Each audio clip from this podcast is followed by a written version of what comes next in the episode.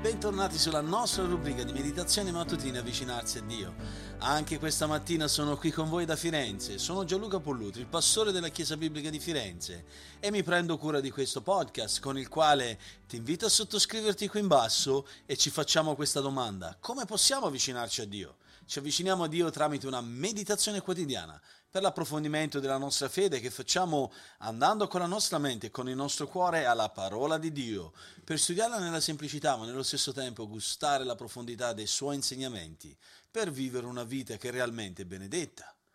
Oggi voglio meditare insieme a voi riguardo a questa tematica esaltare gli altri, cioè mettere gli altri al primo posto, mettere gli altri sul piedistallo e non noi stessi. Questo lo prendo da Prima Corinzi, sempre il capitolo 13, versetto 4, quando Paolo dice l'amore non si vanta. In effetti, se vogliamo, un'implicazione di questa verità è che l'amore esalta gli altri, mentre l'orgoglio esalta se stessi. La maggior parte di noi evita in modo particolare le persone che hanno una visione esagerata di se stesse, oppure quelle persone che si propongono al centro di ogni conversazione.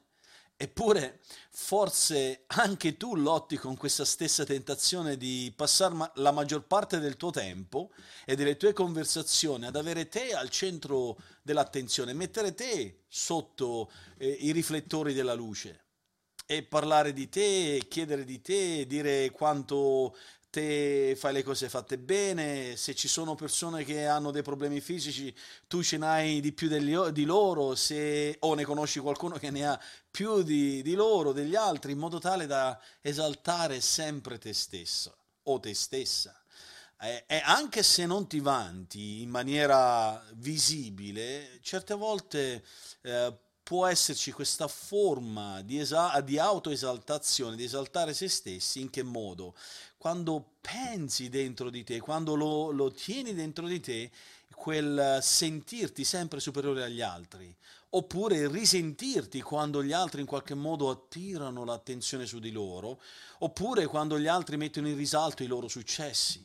Queste, queste forme, seppur sottili, sono radicate in quell'orgoglio che va ricercando l'esaltazione di se stessi, della propria persona. Eh, vantarsi però viola sempre quello che è eh, la rappresentazione dell'amore biblico, perché cerca in qualche modo di mettere in risalto se stessi alle spese degli altri, mentre il mettere in mostra se stessi e sminuire gli altri diventa qualcosa che più che mai eh, presenta un amore distorto della persona e del, del rapporto che hai con Dio e con le altre persone. Infatti incita a quelle forme di gelosia nei confronti degli altri e quelle forme di eh, desideri peccaminosi di avere qualcosa che gli altri hanno. Purtroppo questo è la radice del male del vanto e tante volte, badate bene, esiste anche nella Chiesa. E per quello Paolo ci ha esortati in più che mai a non avere di noi stessi un concetto più alto di quello che dovremmo avere, ma dobbiamo avere ciascuno di noi un concetto sobrio secondo la misura della fede che Dio ha assegnato a ciascuno di noi. Questo lo trovate in Romani capitolo 12 versetto 3. E il contesto di questa affermazione sono proprio i doni spirituali che possono in qualche modo portare la persona a inorgoglirsi, ad essere orgogliosa e vantarsi, e in quando specialmente questi doni non vengono governati dall'umiltà e dall'amore. I corinzi, i credenti di questa chiesa, si vantavano delle loro capacità spirituali, ciascuno in competizione per attrarre l'attenzione su se stessi in modo da occupare un posto di preminenza e di conseguenza i loro culti di adorazione, i loro incontri di adorazione erano sempre caotici, confusionali, perché chi parlava a destra, chi parlava a sinistra, chi voleva tirare l'attenzione su io parlo in lingua, chi voleva mm, tirare l'attenzione su se stesso, io profetizzo, ecco che appunto c'era una confusione totale. E Paolo dice appunto in Prima Corinzi capitolo 14 versetto 26 che quando ci riuniamo dobbiamo avere ciascuno di noi sicuramente un salmo da condividere, un insegnamento, una rivelazione o un parlare in altra lingua, con qualcuno che lo interpreti, ma con quale obiettivo? Secondo quello che era il contesto in cui viveva quella chiesa, l'obiettivo era quello di edificare la chiesa, non se stessi, non di vantarsi eh, delle proprie capacità, ma di usare quello che Dio ci ha affidato per portare gli altri eh, a crescere, ad essere edificati, a ricevere quelle come una benedizione.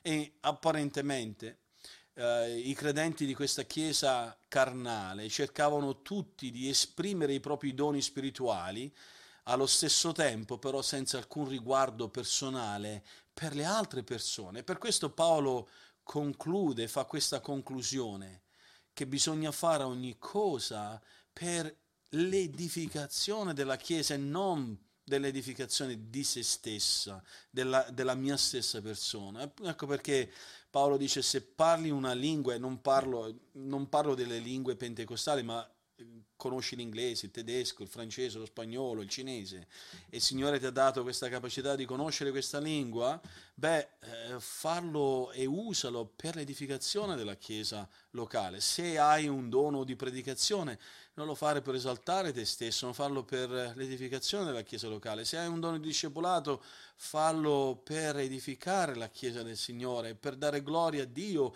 in qualsiasi cosa fai, come dice sempre Paolo in 1 Corinzi 10:31, qualsiasi cosa facciate, sia che mangiate, sia che bevate o qualsiasi altra cosa, fatela alla gloria di Dio. Purtroppo la mancanza di questa chiesa ai Corinzi era proprio quella di mancare nell'amore ed era una mancanza evidente perché le persone che amano veramente, le, quelle persone che Dio gli ha messo a fianco, esaltano le altre persone, si preoccupano per il bene delle altre persone. Quindi considerano e dovevano considerare gli altri più importanti di loro, proprio come fece il nostro Signore Gesù stesso quando si è umiliato, prendendo forma di serve, divenendo simile a noi ed andato a morire sulla croce per portare i nostri peccati e pagare per eh, la nostra stessa espiazione, così come Filippesi 2, 3 a 8 ci ricorda. Per quello, sulla base di questo, voglio darvi dei suggerimenti applicativi vantarci dei nostri doni spirituali è qualcosa di assurdo, perché non abbiamo fatto nulla per guadagnarli. Non riflettono le nostre capacità. Se c'è una cosa che riflettono è la grazia di Dio. Per questo Paolo ha parlato proprio direttamente, ha chiesto ai Corinzi che cosa possiedi che tu non abbia già ricevuto e se l'hai ricevuto perché ti vanti come se non l'avessi ricevuto. Questo lo trovate in 1 Corinzi capitolo 4 versetto 7. Questo vale eh, sia per le capacità fisiche, per i talenti che fanno parte della nostra vita da quando nasciamo, sono un dono di Dio perché è Dio che ci ha fatto in quel modo, ma anche per quelle capacità spirituali che ci vengono date alla nuova nascita. Tutto quello che hai è un dono di Dio. Perciò chi si vanta, dice Paolo in 1 Corinzi 1:31, si vanti nel Signore si vanti in quello che Dio ha fatto in noi, non di quello che noi siamo capaci di fare. Suggerimenti adesso appunto per come pregare oggi sulla base di questo. Riconosci ogni giorno la tua totale dipendenza dalla grazia di Dio. In preghiera riconosci la tua dipendenza nella grazia che Dio ti ha offerto e lodalo per i doni che ti ha affidato. E per il tuo approfondimento Leggi Proverbi, capitolo 6, dal versetto 16 al versetto 17, poi capitolo 16, versetto 18, e poi capitolo 18, versetto 12, poi capitolo 21, versetti 3 a 4, e poi 21, versetto 24. E prendi nota di ciò che Dio ha da dire sulla superbia. Oggi abbiamo toccato questa tematica, che l'amore mette in risalto gli altri, esalta gli altri. L'orgoglio esalta se stessi.